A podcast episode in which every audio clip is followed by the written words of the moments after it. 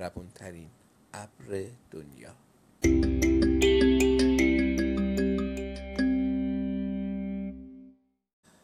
اسم من ابرک. وقتی که خوشحالم سفیدم. وقتی هم می‌خوام گری کنم خاکستری میشم. هر وقت باد هو کشون میاد هر جا که دلم بخواد میرم. البته هر جایی که مامان ابری اجازه بده. مامان ابری خیلی مهرب من که من خیلی سوال می‌پرسم اون هیچ وقت جواب دادن به سوالم خسته نمیشه. آخه من دلم می‌خواد همه چی رو بدونم. دلم می‌خواد اسم تک تک مردم شهر رو بلد بشم و نشونی خونه همه رو یاد بگیرم. مامان ابری چند ساله که تو آسمون شهر مدینه زندگی می‌کنه بعضی وقتا برای مردم بارون درست می‌کنه تا خوشحالشون کنه. بعضی وقتا هم جلوی خورشید وامیسته تا سایه درست کنه. منم کم کم دارم بارون ساختن یاد می‌گیرم. من تازه چند ماهی که به دنیا اومدم. هنوز مردم خوب نمی‌شناسم اما مامان ابری همه رو می‌شناسه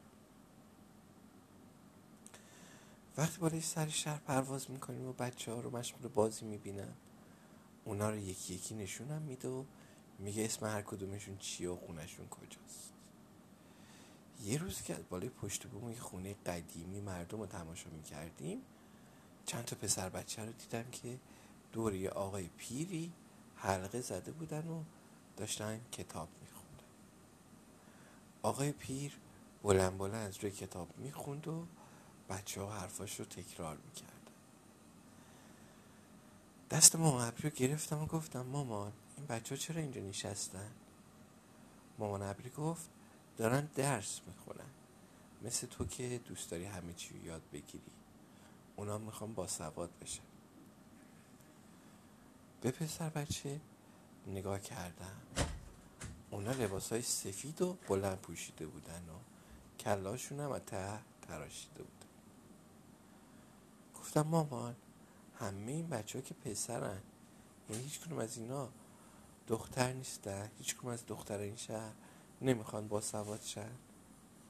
مامان ابری خندید و گفت ابرک جون اتفاقا با هوشترین و با سوادترین بچه این شهر یه دختره. می‌خوای اونه نشونت بدم؟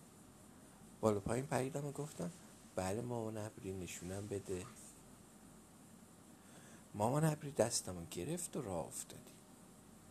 از بالای کوچه و خونه پرواز می‌کردیم و جلو می‌رفتیم. از بازار که رد می‌شدیم به یک کاروانی رسیدیم که معلوم بود تازه وارد شهر شدن. شترهاشون خسته بودن و خودشون هم به زور راه می‌رفتن. آفتابم خیلی تند و تیز میتابید. ماما ابری گفت ابرک جون این کاروانم به همون خونه میره که ما هم داریم میریم. من گفتم از کجا فهمیدی مامان جون؟ ماما حبری گفت شنیدم یکی از مردای کاروان از میوه فروش پرسید خونه امام کازم کدوم طرفه؟ با هیجان گفتم مام داریم میریم خونه امام کازم همون آقای مهربونی که همیشه از خوبیاش صحبت می‌کردی؟ ماما ابری خندید و گفت بله ابرک جون. اون دختر باهوشم توی همون خونه زندگی می‌کنه. خیلی کنجکاو بودم که ببینم اون دختر بچه چه شکلیه. دلم می‌خواست دختری رو که از همه بچه شهر باهوشتره از نزدیک ببینم. گفتم پس زودتر بریم اونجا. مامان ابری بالا سر کاروان وایستاد و گفت نبرک جون. عجله نکن. ببینیم مردم چقدر خستن. بیا براشون سایه درست کنیم تا آفتاب اذیتشون نکنه. بعدم آهسته بالا سرشون حرکت می‌کنیم تا با هم دیگه به خونه امام برسیم. از پیشنهاد مامان ابری خوشحال شدم. پریدم کنار مامان ابری و دستشو گرفتم. با هم یه سایه بزرگ بالا سر کاروان درست کردیم. مردم به ما نگاه می‌کردن و لبخند می‌زدن. معلوم بود از دیدن ما خنک شدن هوا خوشحال شدن. منم با دیدن لبخند مردم خوشحال بودم. چون هنوز نمی‌تونستم بارون بسازم و برای همین سایه درست کردن تنها کاری بود که بلد بودم. آروم آروم همراه کاروان رفتیم تا بالاخره به خونه امام کازم رسیدیم. مردم از شطورا و اسبا پیاده شدن و پشت سر هم در خونه ایستادن. آقای موسفیدی که انگار مدیر کاروان بود محکم به در کوبید. من و مامان ابری از بالای آسمون می‌تونستیم حیات خونه امامو ببینیم. یا آقای سیاپوسی در رو باز کرد. مدیر کاروان گفت سلام ما از یه راه دور اومدیم تا امام موسا رو ببینیم. چند تا سوالم داریم که اگه اجازه بدید می‌خوایم ازشون بپرسیم. آقای سیاپوس با ناراحتی گفت خیلی خوش اومدید. اما امام رفته سفر و هنوز برنگشته. مدیر کاروان سرشو انداخت پایین و گفت ما خیلی دوست داشتیم امام ببینیم. یه سال هم هست که برای همچین روزی صبر کردیم. بعدم از داخل یک کیسه ای چند تا برگه بیرون آورد و به آقای سیاه پوست داد و گفت اینا سوالای ماست که به بعضی از اونا هیچ کدوم از دانشمندای شهر خودمون نتونستن جواب بدن. ما می‌دونیم که تنها کسی که می‌تونه مشکل ما رو حل کنه امام موسای کازمه حالا چجوری دست خالی به شهرمون برگردیم؟ آقای سیاپوس ساکت شد و سرش پایین انداخت. مدیر کاروان برگشت و به بقیه اون آدم خبر داد که آماده رفتن بشن. هنوز کاروان حرکت نکرده بود که یه دختر بچه خوشگل با لباسای بلند از داخل خونه بیرون اومد و به سمت در دوید دختر کوچولو آروم با آقای سیاهپوست حرف زد و به اون یه چیزایی گفت و از اون یه چیزایی پرسید گفتم مامان اسم این دختر قشنگه رو بلدی؟ مامان ابری گفت اسمش فاطمه است ابرک جون البته به اون معصومه میگن. خندیدم و گفتم معصومه خانوم؟ چه اسم قشنگی. معصومه خانوم پشت در وایستاد آروم گفت لطفا سوالاتون رو به من بدید تا من جوابا رو براتون بیارم. یه دفعه یه آقای جوونی از وسط کاروان گفت درست شنیدم؟ این صدای بچه است؟ یعنی یه بچه می‌خواد جواب سوالای ما رو بده؟ اونم سوالایی که حتی دانشمندای بزرگ شهر خودمون نتونستن جواباشون رو بدن. بین آدمایی که مال کاروان بودن یه سر صدایی بلند شد. مدیر کاروان دستشو بلند کرد و همه رو ساکت کرد. بعدم گفت آهای مردم اینجا که یه خونه معمولی نیست که اینجا خونه فرزند پیامبره. مگه نمی‌دونید حتی بچه های این خانواده هم همه دانشمندن؟ اجازه بدید ببینیم چی میشه. شاید به جواب سوالامون رسیدیم.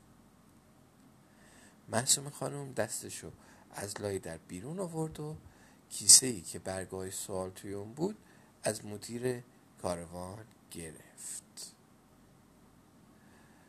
بعدم رفت مداد و جوهر و کاغذ آورد و یه گوشه از حیات نشست و کاغذها رو روی دامنش ریخت. اون جواب سوالا رو یکی یکی پشت هر برگه می نوشت می رفت سراغ سوال بعدی. یه ساعت گذشت.